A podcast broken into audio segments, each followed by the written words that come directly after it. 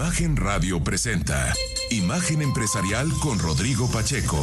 Inteligencia de negocios.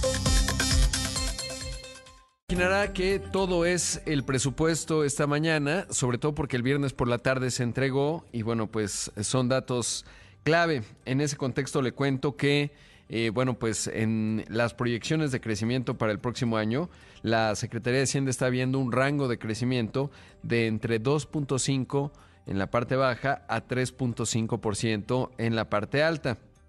Que bueno, hay que recordar que el año pasado Hacienda tenía esta expectativa de crecimiento, había mucho escepticismo de que se pudiese lograr. Finalmente, pues eh, todos los datos indican que vamos a cerrar con un crecimiento de 3%. En cuanto a la inflación, estarían viendo que ya va bajando a 3.8% en diciembre del próximo año.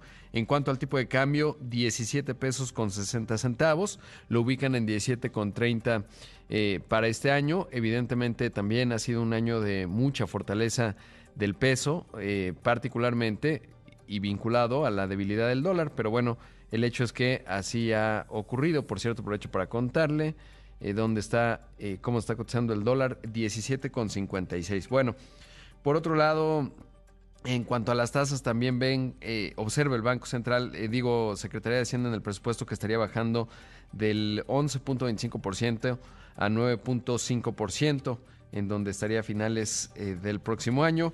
Y esto es parte de lo que dijo el secretario de Hacienda con respecto a estas cifras. Para 2024 estimamos que la economía mexicana crezca en un rango de 2.5 a 3.5% real anual, lo cual está sustentado en la fortaleza de factores domésticos tales como el consumo y el empleo, en conjunto con altos niveles de inversión pública y privada. En lo que respecta a las finanzas públicas, se da continuidad al ejercicio responsable de política fiscal que permitirá que el saldo de la deuda pública se mantenga en un nivel sostenible en el cierre de la administración. Por otro lado, también destacó la importancia de la reordenación de cadenas de suministro, el nearshoring. Esto dijo. Ante la llegada de nuevas empresas por el efecto de la relocalización, lo cual fortalece su contribución al desarrollo del país. Los efectos de estas inversiones ya se observan. Luego de que durante las dos administraciones anteriores la región sur creció apenas 0.1 y decreció 0.1 respectivamente, en esta administración la región presenta una tasa media de crecimiento de 0.4%. Por otro lado, y vinculado a ello, hoy la nota principal de la sección de dinero del periódico Excelsior habla justamente cómo para este 2024 el gobierno federal propone un gasto de inversión física presupuestaria de 888 mil millones de pesos, un monto que es 23% menor con respecto a lo aprobado para este año. Si bien el monto es menor eh, desde 2021, los mayores recursos se destinarán a concluir las obras insignia de esta administración, como el tren Maya, continuar con los trabajos en el aeropuerto Felipe Ángeles para construir ahí un tren de conectividad y el rubro de hidrocarburos. Es interesante porque si uno observa, por ejemplo, el presupuesto de la Secretaría de Turismo, tiene una caída brutal porque le transfieren el, em, eh, tren Maya, se lo quitan, digamos, a la Secretaría de Turismo. Ya ve que se anunció recientemente, pues que ahora lo van a controlar las Fuerzas Armadas. En ese contexto también, bueno, destaca eh, lo que se va a transferir o se contempla entregar a Pemex, 145 mil millones de pesos para que pueda eh, pagar los vencimientos de deuda programados para el próximo año. Dicho apoyo sería el 75% superior si se compara con los 82.700 millones de pesos que le entregaron hasta julio de este año. Durante esta administración, el presupuesto para la Secretaría de Energía ha registrado un aumento de 609%. Sin embargo, la mayoría de esos recursos han sido redireccionados para la construcción de dos bocas y para apoyar a petróleos mexicanos. Y bueno, pues así están algunos de los eh, elementos del presupuesto. Hoy, de hecho, la nota principal del periódico Excelsior menciona cómo, eh, y sí, esto es interesante, se destinan 35 mil millones de pesos para atajar la crisis hídrica. La construcción y mantenimiento de obras hidráulicas relacionadas con el combate a la crisis hídrica en el país, destaca entre las prioridades del gobierno federal respecto a la inversión pública en 2024. El proyecto de presupuesto de egresos de la Federación para el próximo año se plantean los eh, otorgar 35 mil millones de pesos para proyectos de inversión relacionados con la disponibilidad y la distribución de agua en el país. Este rubro queda por debajo del tren Maya, obra a la cual se destinarán 120 mil millones de pesos. Eh, pero en, encima del gasto de inversión para infraestructura, comunicaciones y transportes, el cual tiene presupuestados 34.082 millones de pesos.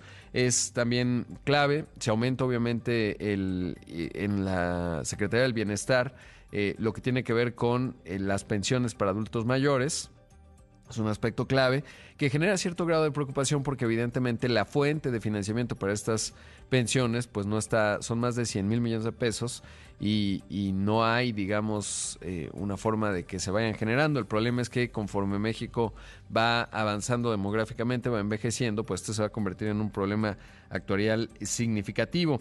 También, por ejemplo, el INE, eh, que organiza las elecciones del próximo año, nada menor, también tuvo un incremento significativo en el presupuesto. Eso por lo menos, bueno, pues eh, en términos de que le den los recursos. Hay que ver porque justamente lo que viene son eh, pues las negociaciones en el Congreso. Una cosa, o sea, normalmente las secretarías mandan su presupuesto, Hacienda lo, lo aprueba y a partir de ahí se van dando eh, las correcciones en el presupuesto. En salud, por ejemplo, también hay una disminución significativa en eh, lo aprobado.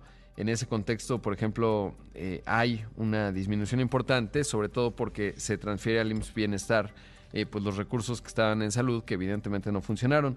Anteriormente, en este 2023 estaba en 219 mil millones de pesos, queda en 96 mil millones de pesos para el próximo año. Como le digo, en las instancias autónomas, el INE pasa 21 mil a 37 mil millones de pesos, la Fiscalía General de la República casi queda igual, 500 millones de pesos menos, el INEGI crece, qué bueno, eh, es una gran labor la que hace el INEGI, pasa de 10 mil millones de pesos a 14 mil millones de pesos. El em, Tribunal Federal de Justicia Administrativa prácticamente queda igual. La CNDH baja un poco a 1.722 millones de pesos. El IFT baja un poco también a 1.680 millones de pesos. La COFESE crece un poco, qué bueno, 734 millones de pesos. Pero bueno, le digo, todavía falta ver lo que apruebe el el Congreso. Por otro lado, por ejemplo, el gobierno federal proyectó que la nueva aerolínea del Estado mexicana de aviación tenga un presupuesto el próximo año de 8.340 millones de pesos. Y aquí, bueno, pues la verdad es que es dinero eh, tirado a la basura tal cual porque va a ser muy difícil que aquello funcione, pero bueno, pues es lo que algunos de los esbozos estaremos hablando obviamente a lo largo de la semana, los días, en el análisis del presupuesto, por ejemplo, cómo evolucionan eh, la relación PIB-deuda. Eh, eh, si es preocupante, qué tan sostenible es y qué proyecciones hay hacia el 2025, sobre todo en función de cómo quede el 2024 en cuanto a esta situación. Brevemente decirle que el viernes el presidente de la República anunció que ya se habrían comunicado con nuestro país para eh, que próximamente, esta semana, teóricamente, México estaría recuperando la categoría 1. Ojalá así sea. Esto es lo que asigna la eh, FAA, la Federal Aviation Administration de Estados Unidos, la aviación civil, a los países. tiene categoría 1 y 2. Y en ese contexto, si tienes la 1, bueno, pues puedes abrir nuevas rutas y frecuencias desde el país a otros países. En fin, el hecho es que lo anunció el presidente, finalmente pues estaría por ocurrir esta semana. Vamos a hacer un corte, esto es Imagen Empresarial, regresamos en un momento con más. Imagen Empresarial y me da mucho gusto saludar esta mañana a José Roberto Solano Pérez, gerente de análisis económico, cambiario y bursátil de Monex. Roberto, ¿cómo estás? Buenos días. ¿Qué tal, Rodrigo? Muy buenos días. Un saludo cordial a tu auditorio. Oye, pues ya tenemos presupuesto 2024. Esto se presentó el viernes. Eh, no espero grandes reacciones de los mercados, pero evidentemente, eh, ¿crees que haya un impacto y sobre todo, eh, cómo se puede ver desde la óptica del mercado los números que ha presentado Hacienda?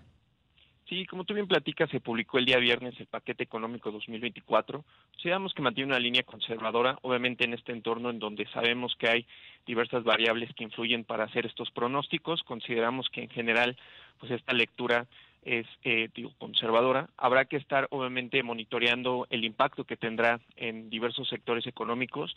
Creemos que estamos en esa etapa para evaluar obviamente los factores que podrían contribuir al desarrollo de ciertas actividades. Viendo, como tú bien manejabas esta perspectiva con el tipo de cambio, vemos que los mercados pues mantienen un escenario de lectura pues más alineado a lo que se publicó en este paquete y creemos que obviamente todo está ahorita también anclado obviamente en el entorno global. Como bien sabemos, esta semana es muy relevante en términos de inflación de Estados Unidos. Como bien sabemos, Rodrigo, pues esto marca la pauta no solamente en Estados Unidos, sino la dirección de diversos entornos o diversas variables en esta en este entorno económico.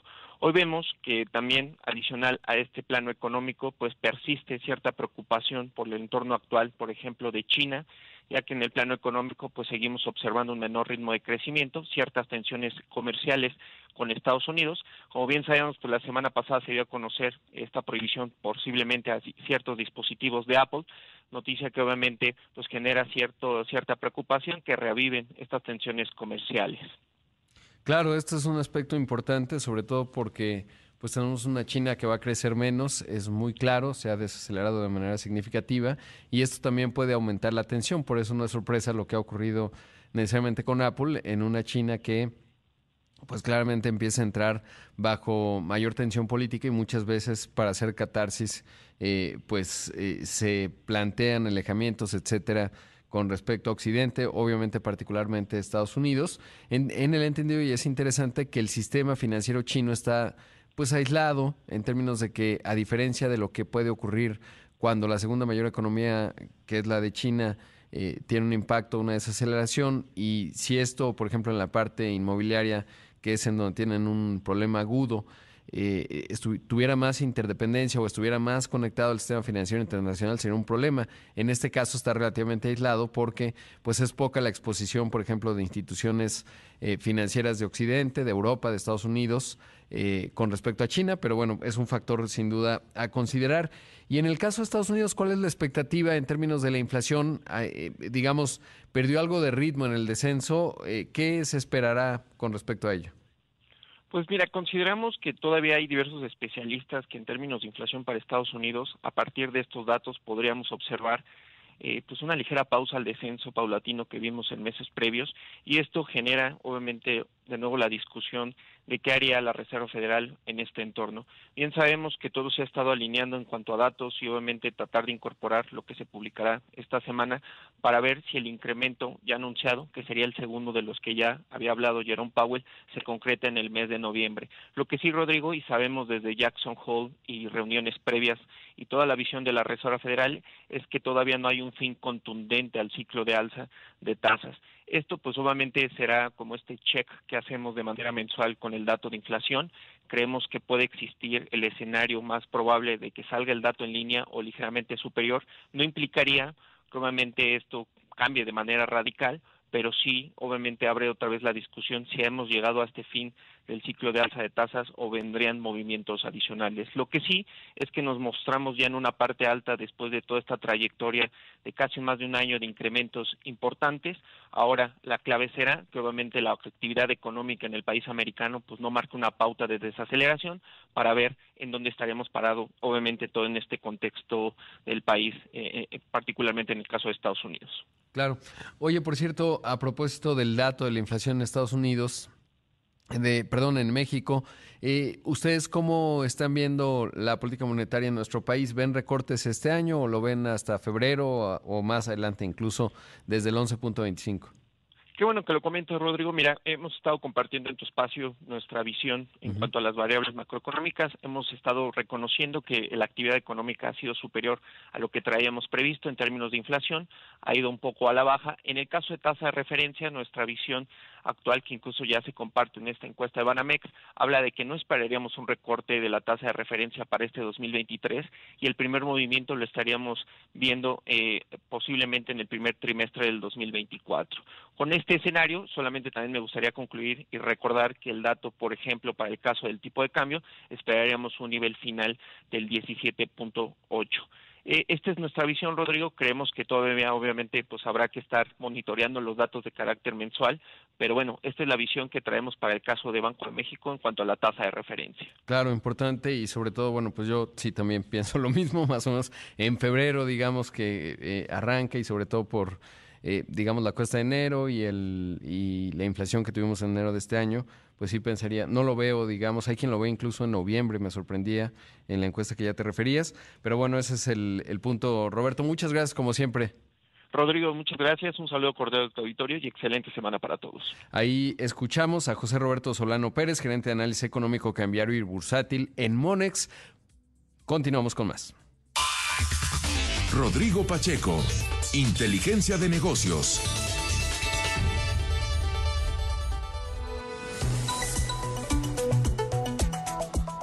Mire, le cuento que Fibra 1 anunció que, bueno, más bien convocó a una Asamblea General Ordinaria el 9 de octubre en la que pondrá a consideración de sus inversionistas hacer una oferta pública inicial de una nueva fibra en la que colocaría sus activos inmobiliarios industriales. Luego de la noticia, los títulos de la compañía eh, se elevaron 18.38% a 28 pesos con 85 centavos, lo que supuso su mayor salto en un día desde marzo de 2020. Fibra 1 encabeza el mercado mexicano de las fibras con un portafolio de 613 propiedades industriales, comerciales y de oficinas. Las fibras son instrumentos equivalentes a los fondos de inversión en bienes raíces estadounidenses, conocidos como el REIT. Y bueno, en ese contexto, operan en el mercado como las acciones y ofrecen rendimientos sobre rentas y ganancias de capital. El nuevo instrumento de Fibra 1 estaría conformado por un portafolio con 6 millones de metros cuadrados de área bruta rentable, con una ocupación de 97% y 130 propiedades. Sería un movimiento eh, importante en los mercados mexicanos clave además, por supuesto, en lo que estamos viendo del famoso nearshoring, sobre todo porque en la parte industrial hay una enorme demanda y diferenciar, digamos, de la parte comercial o de oficinas, pues tiene cierto sentido y sobre todo seguramente hay mucho apetito, así que habrá que seguir de ello. Eh, y por supuesto, bueno, pues sin duda interesante lo que se anunció eh, justamente el viernes temprano allá desde, bueno, se dio la notificación a la Bolsa Mexicana de Valores. Oiga, le cuento que se acaba de dar a conocer de parte del INEGI los datos de la actividad industrial. Interesante. Eh, la actividad industrial en México tuvo un crecimiento de 4.9% en comparación anual en julio. O sea, esto ya nos habla del tercer trimestre. Tuvo un avance de 24%. La construcción, evidentemente ahí están, pues lo que tiene que ver con el tren Maya. Eh, que yo creo que eso es lo que más lo refleja. Industria manufacturera también creció 1.1%, minería cae 0.5%, ahí además de la minería extractiva está el petróleo, la generación, transmisión y distribución, comercialización de energía eléctrica. Eh, esa avanza 4.6%, pero en la ponderación es realmente mínima. Ahora, lo que me resulta más interesante es el avance con respecto a junio, 0.5%, quiere decir que no pierde ritmo. Eh, la minería sí cae fuerte, 2.6%, la construcción avanza 2% y las industrias manufactureras 0.3% y lo de transmisión, distribución y comercialización de energía eléctrica y tal, 3.5% avanza. Así que buenos datos de cara al tercer trimestre y seguiría algún ímpetu, esto que es una cuarta parte de la economía. Y bueno, pues eh, datos importantes que da a conocer el INEGI esta mañana. Por otro lado, y en temas internacionales, eh, Rusia calificó de éxito incondicional la cumbre del G20 que se celebró en Nueva Delhi, allá en India, luego de que la declaración final del encuentro no condenó explícitamente la invasión de Ucrania. La declaración del grupo afirmaba que todos los estados deben abstenerse de la amenaza o el uso de la fuerza para buscar la adquisición territorial. Sin embargo, no señaló ni acusó al país que encabeza Vladimir Putin. Y bueno, pues esto sí, obviamente los ucranianos están más que enojados, eh, sin duda, pues tienen razón, hay que ser categóricos en la condena. Interesante, eh, pues ese aspecto. Vamos a hacer un corte, esto es Imagen Empresarial, regresamos en un momento con más. Uno de los motores clave, piedra angular eh, del crecimiento sostenido de cualquier país, pues no tiene que ver con las materias primas o administrar la riqueza de hidrocarburos o, u obras eh, emblemáticos, sino tiene que ver con la educación y uno de los jugadores fundamentales en ello y que ha ayudado a transformar el país de manera significativa es el Tecnológico de Monterrey, que está cumpliendo 80 años y por eso me da mucho gusto que David Garza Salazar, el rector y presidente ejecutivo del Tecnológico de Monterrey, nos tome la comunicación. David, ¿cómo estás? Buenos días. Gracias por tomar esta llamada.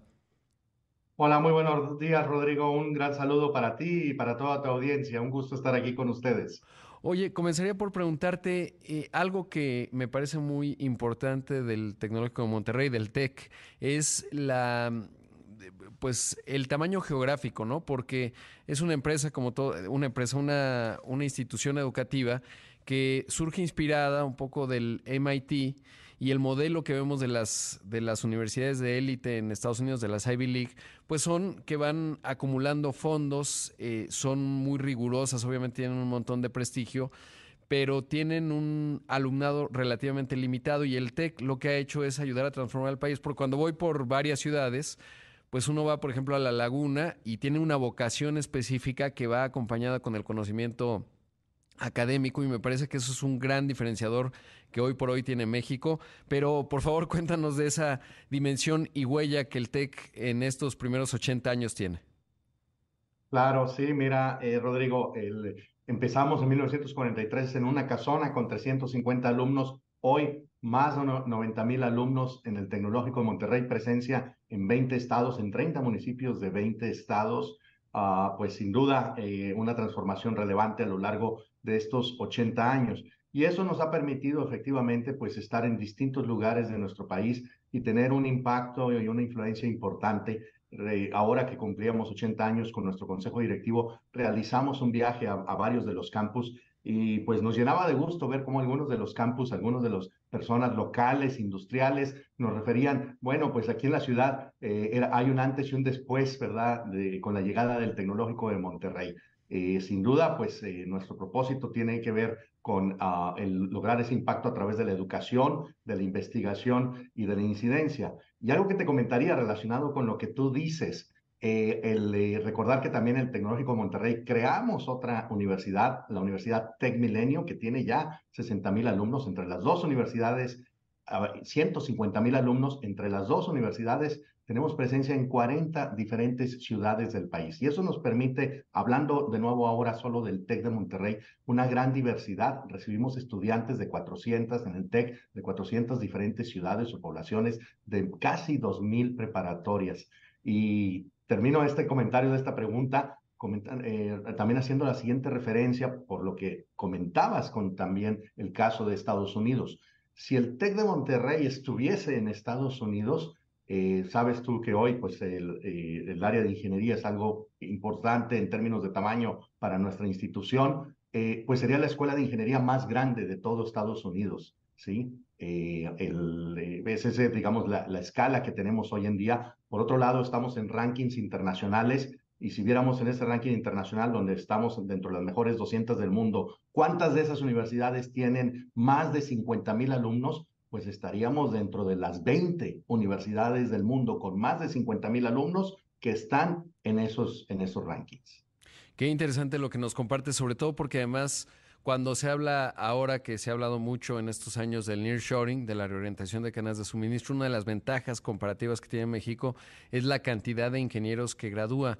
Y yo estoy seguro que sin el TEC, no solo en los números presentes, sino la visión que empezó a detonar y ese apetito, pues eso no sería hoy una de estas ventajas comparativas que no es menor porque no es lo mismo el México de hace varias décadas el México que tenemos hoy, en términos además de otra parte bien importante que es el ecosistema emprendedor que también han ido forjando, ¿no? Yo eh, evidentemente soy egresado y la parte de la Semana del Emprendimiento es muy importante porque va forjando no solo buenos empleados, sino también gente que entiende lo que implica una empresa, los riesgos que eso que eso significa, pero sobre todo también que despierte el gusanito, ¿no? De, de emprender, que es también lo que transforma a los países. Sin duda, eh, y mira, eh, de, eh, de, alguna manera uh, vemos que el TEC de Monterrey uh, pues, es muy conocido a nivel global. Hoy por hoy, seis de cada diez de nuestros estudiantes se gradúan con alguna experiencia de alguna estancia en el extranjero. Y cuando vemos a nuestros más de 350 mil egresados, nos damos cuenta que más del 25% de ellos antes de, los 10 años de, haber sido egresados, ya tuvieron alguna experiencia de trabajar en el extranjero. Ahora que está eh, suscitándose y presentándose la oportunidad del nearshoring, pues nos encontramos con que muchas de estas compañías que planean relocalizarse cuentan, ya conocen acerca del TEC de Monterrey, acerca del talento del TEC de Monterrey por sus, ah, porque tienen ingenieros, eh, licenciados, en fin, profesionistas de distintas áreas. Y el emprendimiento, pues, ha sido parte de nuestro ADN. Eh, fuimos creados por un grupo de emprendedores y lo consideramos como uno de los aspectos de nuestros atributos, características clave. Eh, un estudio que realizamos de seguimiento de nuestros egresados en estos 80 años, nuestros egresados han creado más de 220 mil empresas, han creado más de 3 millones de empleos eh, y sin duda tiene que ver con este espíritu emprendedor, que una realización tiene que ver con la creación de empresas, pero otra realización es, bueno, puedes estar trabajando en el sector eh, salud, en el sector público, en, una empresa y de todos modos tener ese espíritu emprendedor, pues como estamos muy orgullosos de ti, ¿verdad? Tú eres también un, eh, un emprendedor de, que lleva esa característica Tech de Monterrey. Así es, y por ejemplo pienso en, en Softec, ¿no? Una de estas, de estas compañías clave, clase mundial, vinculada a la tecnología, etcétera. Blanca Treviño ahí, bueno, pues es eh, eh, clave. Y en ese contexto, bueno, pues esto que menciona, suena fácil decir un número como 200 mil, pero hay un montón de historias y valor agregado a la economía de transformación. Ahora, ¿qué hay de la parte de las becas? Porque ese es otro aspecto bien interesante y sobre todo la forma sostenible que hay para que esto siga ocurriendo. Es decir, que no dependa del presupuesto del año, como fue, sino más bien, pues de un mecanismo, digamos, en donde generación con generación la cifra va creciendo porque todos van aportando, digamos, y creo que esa es otra de las características bien interesantes. Sí, mira, eh, hoy por hoy en el TEC de Monterrey, uno de cada dos estudiantes estudia con algún tipo de beca y esta beca otorgada por la misma institución. Dentro de estos esquemas de becas tenemos un programa muy especial que le llamamos Líderes del Mañana, que estas son becas del 100% dirigidas a alumnos de muy escasos recursos tenemos en este programa que ya cumplió una década más de mil egresados, adicionalmente de que tenemos en estado estable estudiando eh, mil estudiantes eh, y todo esto gracias a la generosidad de donantes que aportan para hacer posible tener este fondo para poder tener a este gran talento que sea parte del TEC de Monterrey. Y yo te diría, esta, este compromiso con la movilidad social del TEC de Monterrey está desde nuestros orígenes. Estaba viendo los datos en nuestra primera década eh, allá por los, eh, entre el 43 y el 53, ya teníamos el 30% de estudiantes becados. Como te, eh, te, comento, hoy uno de cada dos es becado. Te comentaba también de la Universidad Tecmilenio. En la Universidad Tecmilenio, 8 de cada 10 estudiantes son becados y el 40% de ellos son estudiantes de primer generación que acuden a la universidad. Hoy en el TEC de Monterrey, el 14% de los estudiantes son de primer generación que acuden a la universidad. Personalmente, yo tuve la oportunidad de estudiar en el TEC de Monterrey gracias a una beca. También yo eh, tuve, eh, pues, eh, mi caso, estudiante de primera generación y pues entonces soy vivo claramente pues lo que es la transformación de la educación. Yo también, gracias a una beca, de verdad que hace toda la diferencia en la biografía de una persona, ¿no? Y si uno lo vive personalmente, pues es todavía, uno entiende, digamos, esa dimensión de transformación que puede tener esa, esa diferencia.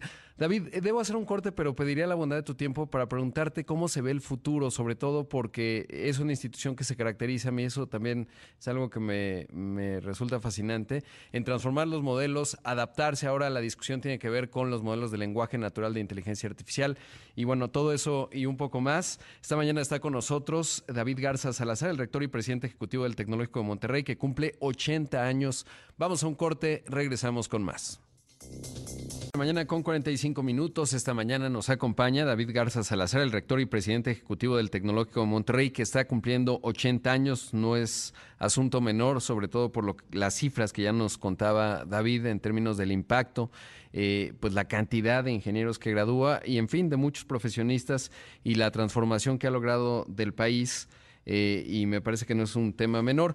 Ahora, eh, eh, David, sin duda, pues estamos en un momento clave. ahora, pues se ven las discusiones, empieza el nuevo ciclo universitario y hay pues ciertos grados de preocupación, distintos enfoques, ángulos con respecto a estos modelos de lenguaje natural con inteligencia artificial, el chat GPT, también está BARD, en fin, hay varios. Eh, ¿cómo, ¿Cómo se ve y sobre todo cómo adaptar una institución tan potente, tan grande, con gran escala, que al mismo tiempo pues eso implica cierto grado de complejidad? ¿Cuál es tu visión al respecto? Sí, mira, Rodrigo, eh, de, alguna manera una de las características también del TEC de Monterrey ha sido la innovación educativa y el uso de tecnologías de vanguardia en nuestros procesos educativos.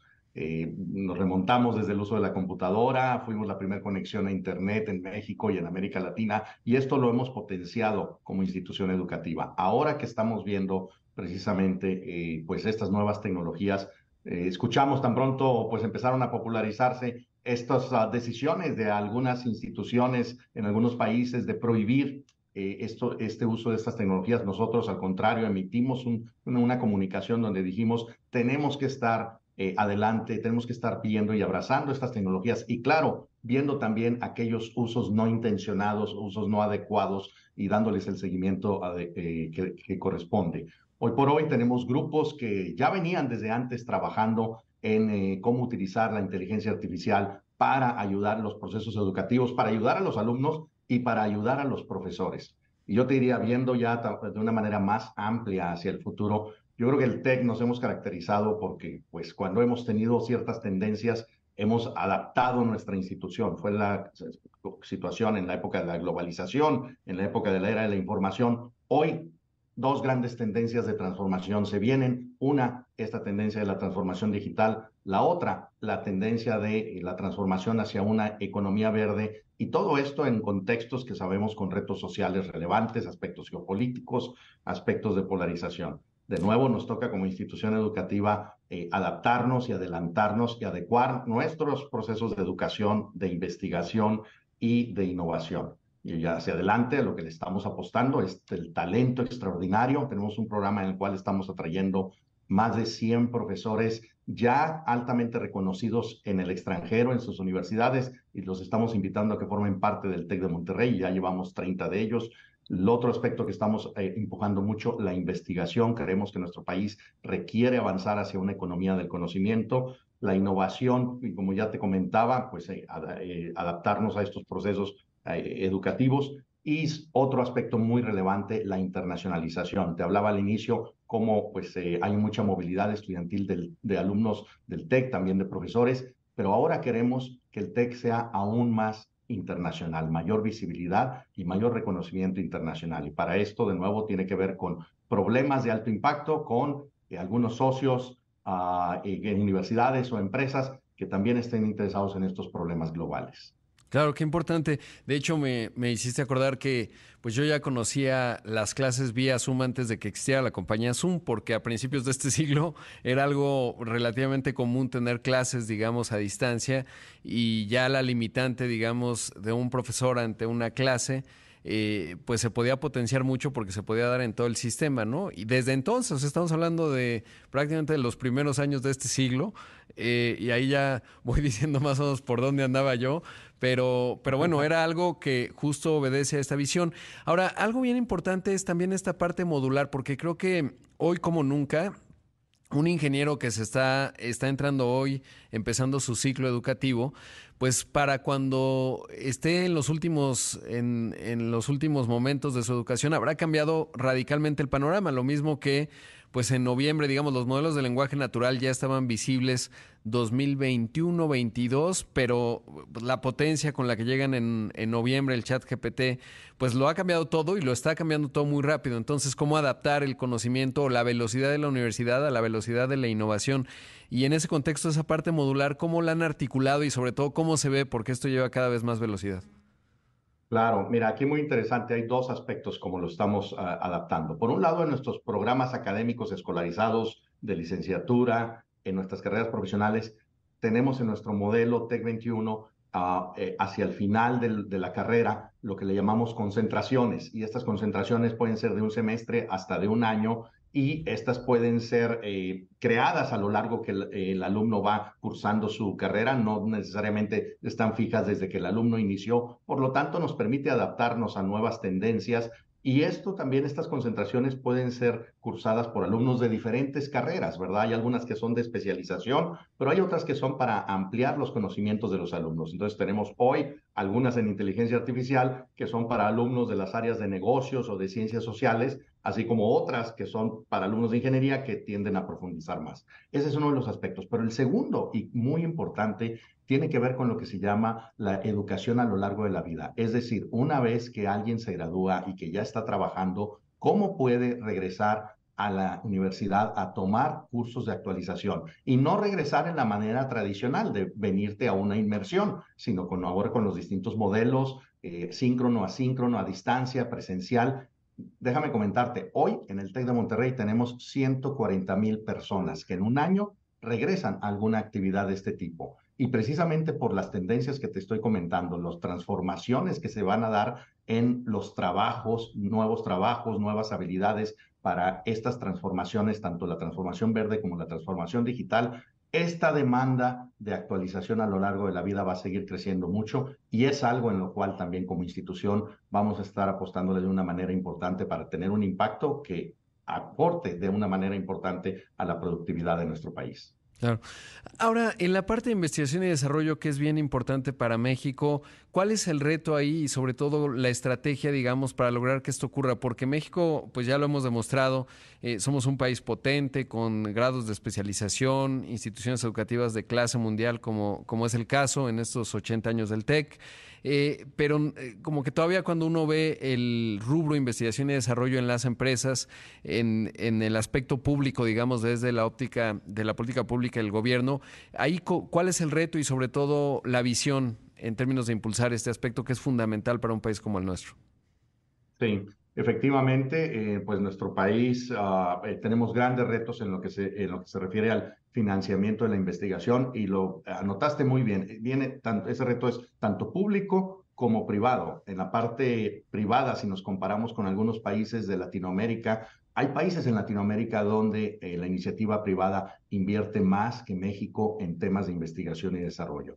Y nosotros, eh, precisamente, también es aquí donde queremos, eh, como decimos informalmente, mover la aguja.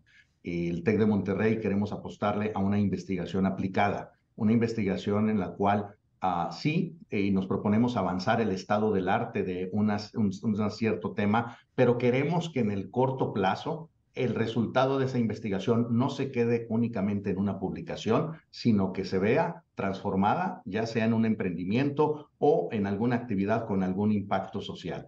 Tenemos hoy, lo que, lo que decidimos hacer fue crear tres institutos multidisciplinarios para, eh, enfocados a tres problemáticas que consideramos relevantes hoy en día. Uno, que es el Instituto para el Futuro de la Educación. Otro, que es el Instituto para Investigación en temas de obesidad, la diabetes, un tema muy relevante en nuestro país. Y el tercero, un Instituto de Manufactura Avanzada y Sostenible y Nuevos Materiales. Si te fijas, son tres temas que en México, Latinoamérica, son muy, muy relevantes y que aquí tenemos, al ser multidisciplinarios, ejemplo, en el de obesidad, no es solo la parte de, investigadores en el área de salud, tenemos investigadores de la Escuela de Ingeniería, investigadores del área de ciencia política, investigadores del área de negocios, viendo este tema desde una manera holística. Entonces, es ahí, eh, en estos institutos multidisciplinarios y con un enfoque hacia generar emprendimientos, donde queremos, eh, donde estamos nosotros eh, enfocándonos hoy en día. Qué interesante porque, por ejemplo, pienso ahora que se ha colocado, digamos, en el centro de los reflectores Novo Nordisk, justamente con el tema de la obesidad y cómo transformó la economía de Dinamarca en poco tiempo y lo que implica, por ejemplo, en la política pública, eh, eh, si uno tiene prevención con respecto a la obesidad, te ahorra un montón desde la política pública, el gasto social y, en, y en salud de manera significativa, pero hay que verlo con ese enfoque multidisciplinario, sobre todo cuando eres un país como el nuestro, que lamentablemente tiene altos niveles de obesidad edad promedio 29 años, que cuando el bono demográfico se convierte en tsunami, vamos a tener un asunto que más nos vale empezar a prepararnos al respecto. Y los otros dos que mencionabas, me parece eh, formidable, digamos, eh, ese enfoque y esa visión. Y pues realmente eh, nos podríamos echar, la verdad es que sería una plática larga porque hay muchos aspectos, pero pues se acaba el tiempo lamentablemente. Pero David, realmente te agradezco mucho felicitar pues a todo el ecosistema del Tecnológico Monterrey, del que formo parte evidentemente, porque no es es un asunto menor 80 años, sobre todo porque este país se construye justamente con instituciones públicas y privadas que van más allá de los vientos políticos y los momentos de corto plazo y eso es lo que ha transformado la, la vida de millones de mexicanos y realmente felicidades por ello. Muchas gracias por la entrevista. Muchas gracias, Rodrigo. Yo finalizaría diciéndote, bueno, el TEC de Monterrey, pues fue de Monterrey para todo México y ahora lo estamos viendo que sea de México para el mundo. Muchas gracias. Sin duda lo es. Ahí escuchamos a David Garza Salazar, el rector y presidente ejecutivo del Tecnológico de Monterrey, que cumple 80 años. Prácticamente estamos llegando al final de una edición más de Imagen Empresarial. Eh, le cuento brevemente, se acaban de dar a conocer los datos de los visitantes internacionales de parte del INEGI vía aérea. Es un avance eh, pues no muy, muy fuerte, estamos hablando de julio, 2 millones 21 mil eh, visitantes vía aérea, que son los que gastan más. Creció 0.2% con respecto a 2022. justamente el Psicotour marca que, bueno, pues ha habido un tropiezo, digamos, en los visitantes internacionales, particularmente de Estados Unidos vía aérea, que le digo son los que más gastan, pero bueno, habrá tiempo de desdoblar los números y hacer el análisis un poco más amplio de una de las, de las actividades más importantes que tiene México. Pero bueno, ya me despido, llegamos ahora sí al final de, de este programa. Como siempre, toda la admiración y aplausos para los que ya están despiertos, que no es cosa menor madrugar, pero además para los que están con la disciplina del ejercicio, que cada vez son más, cada, vez, cada día que me encuentro a personas me dicen, yo soy del club de los que están en, en el gimnasio, arrancando el lunes no es cosa menor, ya estamos en septiembre, así que eso es buena noticia. 11 eh, de septiembre clave, 22 años de los ataques terroristas en Washington y Nueva York y también 50 años del golpe de Estado en Chile, sin duda emblemático. Quédese con Pascal Beltrán del Río, que tiene mucha y útil información que usted necesita escuchar. Soy Rodrigo Pacheco, lo ven en los distintos espacios de Imagen Radio, también Imagen Televisión. Que tenga un excelente inicio de semana. Imagen Radio presentó Imagen Empresarial con Rodrigo Pacheco. Inteligencia de negocios.